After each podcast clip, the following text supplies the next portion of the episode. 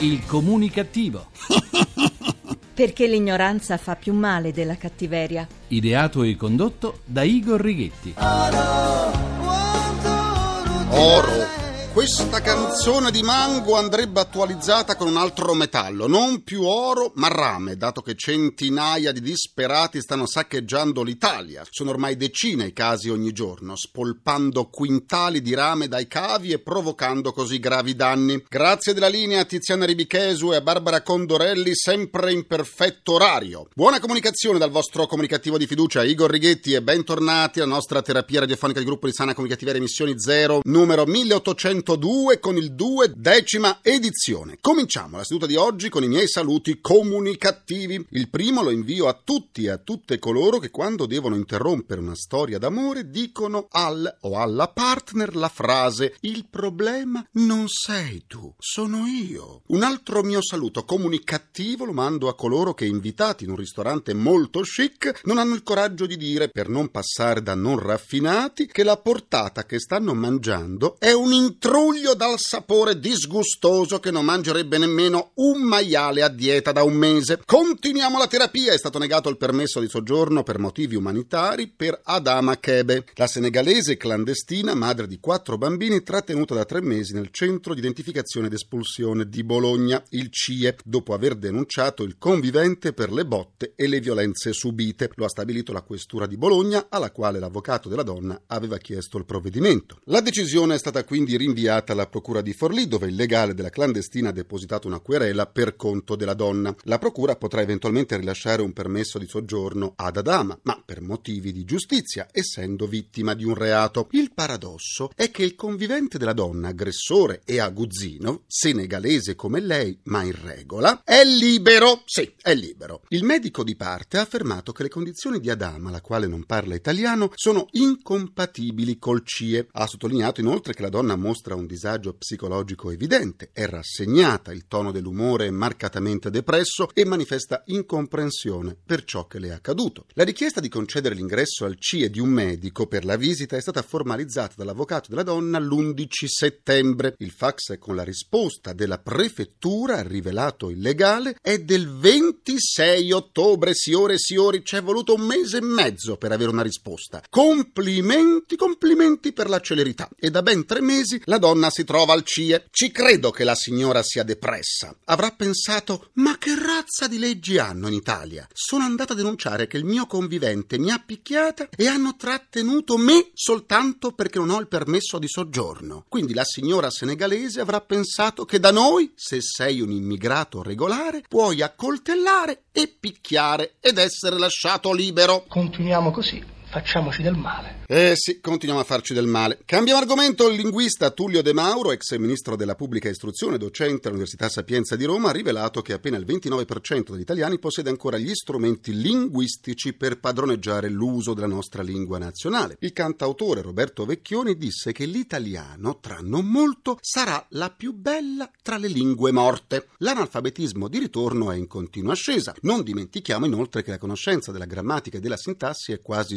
sconosciuta conosciuta anche agli studenti universitari. Non a caso, per quanto riguarda le conoscenze linguistiche, si trovano in fondo alle classifiche europee. Per trovare in una frase il soggetto, il verbo e il complemento, dobbiamo chiamare chi l'ha visto. Insegnando all'università da tanti anni, ho notato che i nostri giovani hanno grandi difficoltà pure nella scrittura. Ebbene, in un momento in cui la lingua italiana perde pezzi, la regione autonoma Valle d'Aosta ha avuto l'idea brillante di inserire dal prossimo anno scolastico il dialetto franco franco-provenzale, sì, il patois, come materia facoltativa di insegnamento. Oh la decisione della giunta regionale, il cui governatore è Augusto Rolandin, che ha dato il via al lavoro di una commissione che dovrà programmare, dal punto di vista didattico, l'introduzione graduale del patois nelle aule. È un momento storico, ha esclamato l'assessore regionale all'istruzione e cultura dell'Union Valdoten, per il riconoscimento di questa lingua importantissima. Dialetto italiano. Grazie per il tuo intervento, dizionario multimediale multilingue di ortografia e di pronunzia. Il patois è un dialetto e francamente, visto che il 71% della popolazione italiana, come ha denunciato anche De Mauro, si trova al di sotto del livello minimo di lettura e comprensione di un testo di media difficoltà, sono per aggiungere come materie, seppur facoltative, altre ore di lingua italiana, di grammatica o, dato che la lingua commerciale è l'inglese, sarebbe utile aggiungere anche ore di inglese per aiutare le giovani generazioni nel loro futuro professionale. Mi spiace per i nostalgici delle parlate locali, ma credo che conoscere bene la propria lingua sia fondamentale per la crescita culturale non soltanto della singola persona, ma anche della collettività. Conoscere bene la lingua madre è importante pure per poter apprendere altre lingue e altre discipline, per non parlare del mondo del lavoro, dove in base a come ci si esprime si viene giudicati dal nostro interlocutore. Dimmi come parli e ti dirò chi sei. È indubbio che i giovani di oggi siano più orientati verso l'approccio visivo, che ha tolto loro il gusto alla lettura. Insomma, almeno l'italiano sallo. Ma non dimenticate, se vi fanno pena le parole che zoppicano, ricordatevene ogni volta che ne storpierete una. Chiede ora la linea al mio avatar per il nostro grrrr, giornale radiocomunicativo che ci evita l'herpes causato dalla faziosità. Alta tensione in casa della Roma Calcio. Al termine della partita persa per 2-0 con l'Udinese, l'italo-argentino Pablo Daniel Osvaldo, detto Ercipolla, ha deliberatamente colpito in faccia con un pugno il compagno di squadra Eric Lamela. Per questo gesto, Ercipolla è stato punito dalla Roma con una sospensione di 10 giorni e 50.000 euro di multa. Sono sicuro, sono sicuro che la prossima volta Osvaldo non alzerà più le mani sulla mela, perché userà direttamente i denti. A Londra qualche giorno fa un rapinatore è entrato in un negozio a viso scoperto armato di un coltello. Il titolare dell'attività, non appena si è reso conto di quello che stava accadendo, ha impugnato una scopa e ha fatto scappare il malvivente. D'altra parte, quale arma è migliore di una scopa per liberarsi di un rifiuto della società? Avete perso una seduta del comunicativo e per questo motivo vi è venuta l'orticaria? Non disperatevi! Andate sul sito comunicativo.rai.it dove troverete tutte le puntate e potrete anche scaricarle in podcast. Per scambiarci un po' di sane comunicattiverie, quelle sane che fortificano le difese immunitarie, sentite come le fortificano, vi aspetto sulla pagina Facebook del comunicativo facebook.com slash il comunicativo. su Facebook na foto dele. Anche 35 dalla pagina Facebook del Comunicativo. Oggi saluto Fabio Camillacci, Lorenzo Nicolao, Loredana Galliano, Ilaria Cenci Campani, Paolo Gancini, Pietro Romano, le centinaia di comunicativi che ci hanno scritto per farci gli auguri per le 1800 puntate che abbiamo festeggiato lunedì. Saluto anche il comunicativo Andrea Lattanzio che con Felici Editore ha pubblicato il volume L'arte del doppiaggio con tutti i grandi direttori di doppiaggio di ieri e di oggi importantissimi per la riuscita di un film. Soffermiamoci ora su quale TV per i ragazzi di oggi. Siamo ragazzi di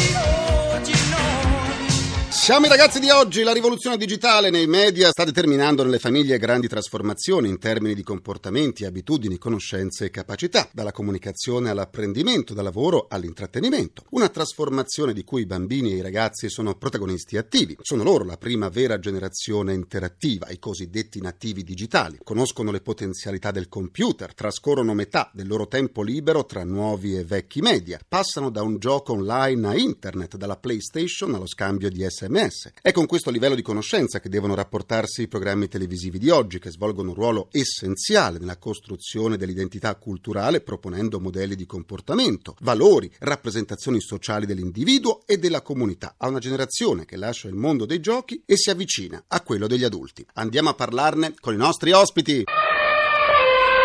La nostra mascotte precario annuncia l'ingresso del consigliere d'amministrazione della RAI Antonio Verro. Bentornato e buona comunicazione. Grazie, buonasera a lei e a tutti gli ascoltatori. Quale TV per i ragazzi di oggi? Innanzitutto credo che vada fatta un po' di chiarezza sul termine ragazzi. La TV non è più quella di una volta, ormai si producono e si trasmettono contenuti per una pluralità di pubblici diversi e con il termine ragazzi intendiamo molte cose. Ad esempio la RAI ha una programmazione specifica dedicata ai bambini bambini e agli adolescenti attraverso rispettivamente Rai Yo-Yo e Rai Gulp, ma l'offerta Rai non si esaurisce lì, nel senso che è molto più ampia se consideriamo tutta una serie di altre trasmissioni quali Rai Educational e tutta la programmazione sulle generaliste, su Rai 2, Rai 3, certo. che è dedicata alle favole, ai film, ai telefilm e anche all'animazione. A ciò si aggiunge inoltre il fatto che il pubblico più giovane è molto presente anche in tanti altri appuntamenti, come nel caso di Fiorello, negli eventi sportivi. Va ricordato poi che questo è anche un obbligo di servizio pubblico. Infatti per noi come servizio pubblico è prevista che l'offerta per i giovani sia sempre di elevata qualità, e cioè che proponga valori positivi e che promuova adeguati modelli di riferimento. E questo è quello che facciamo e questo è quello che ci differenzia con le altre televisioni. La progressiva scomparsa della cosiddetta TV dei ragazzi dai canali generalisti trasferita anzitempo sui canali del digitale terrestre e sulla pay TV satellitare, a quale logica risponde?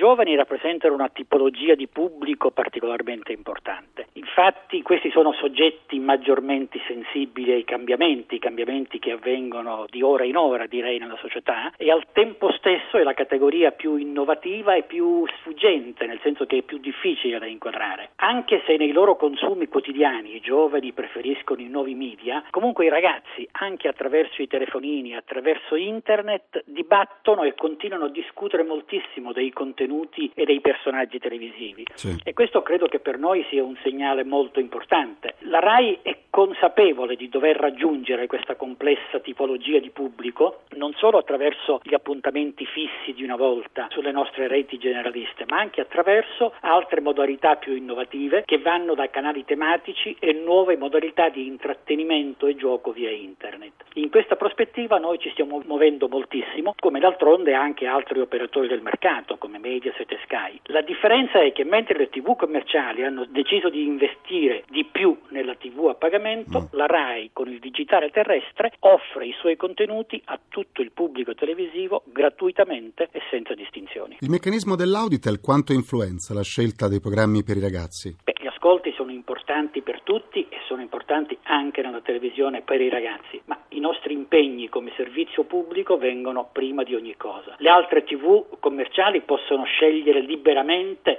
come e quanta programmazione dedicare ai minori e si trovano a dover seguire necessariamente il criterio Auditel perché sono imprese orientate al profitto. La RAI è orientata ed è ispirata da altri criteri. Tutta la nostra finalità informativa, formativa e di intrattenimento è sempre orientata innanzitutto al rispetto dei minori, alla tutela della loro dignità e del loro sviluppo fisico, psichico ed etico. Sono questi i criteri che guidano sia i nostri investimenti nei programmi interni, quelli che produciamo noi, sia per gli acquisti di produzione esterne, nazionali e internazionali. E questo è il tratto distintivo del servizio pubblico. Grazie al consigliere d'amministrazione della RAI Antonio Verro e buona comunicazione. Grazie e buonasera. Do la buona comunicazione al consigliere d'amministrazione RAI Rodolfo De Laurentiis. Bentornato al comunicativo. Grazie e buona comunicazione anche a voi. Siamo cresciuti alla scuola della TV dei ragazzi della RAI. Quali le proposte di oggi? Io credo che la TV dei ragazzi, che era un riferimento importante anche in diverse generazioni, non soltanto la nostra, debba riprendere un po' quella che era il motivo dominante, che era quello di accompagnare i ragazzi in una sorta di formazione e oggi abbiamo una direzione che si chiama eh, Rai Ragazzi che dovrebbe riprendere quella tradizione attualizzarla con messaggi, con eh, linguaggi più moderni, più in sintonia con il mondo dei giovani. Su quello la Rai sta facendo grandi investimenti e credo che sia uno degli elementi determinanti nell'ammodernare complessivamente l'offerta televisiva e su cui lavoreremo già nei prossimi palinsesti. La TV generalista punta su cartoni animati e serie televisive provenienti dall'estero. Perché questo impoverimento informativo? Io credo che ci siano alcune ragioni. La prima perché è chiaro che è molto più facile prendere esperienze già che hanno ottenuto successo all'estero e riproporle all'interno dei nostri contenitori. Questo vale da noi ma vale anche viceversa, eh? anche Sì. in altri paesi succede la stessa cosa. Io credo che invece accanto ci possono essere delle serie e dei cartoni animati anche importanti, stranieri, interessanti, ma occorre invece riprendere anche una parte della produzione interna che è sicuramente di grande qualità e che ha segnato almeno quel tipo di TV. La televisione dei ragazzi si propone come un'agenzia di sviluppo culturale e di socializzazione, ma esiste la televisione educativa? Oggi deve riprendere proprio quel ruolo e io insisto su questo. La TV non è soltanto informazione, ma deve essere anche un processo di acculturazione, di accompagnamento dei ragazzi verso un innalzamento del livello culturale e perché no anche eh, la presentazione di modelli culturali, valoriali positivi. È determinante che la TV in questo senso riprenda quello che è la sua caratteristica peculiare, la sua caratteristica essenziale che ne ha rappresentato anche il suo successo, quello di essere un modello propositivo, un modello di riferimento valoriale, culturale, importante, positivo, che è in sintonia con eh, il recupero di questo elemento e al tempo stesso però è chiaro che bisogna ammodernare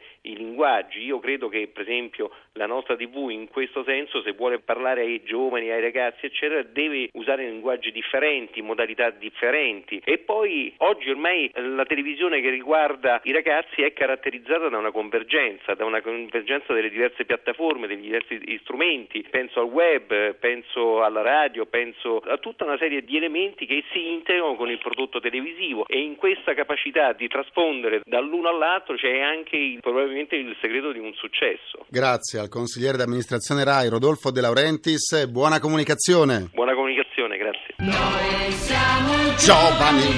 i giovani, più giovani. Concludo anche questa seduta con il mio pensiero comunicativo.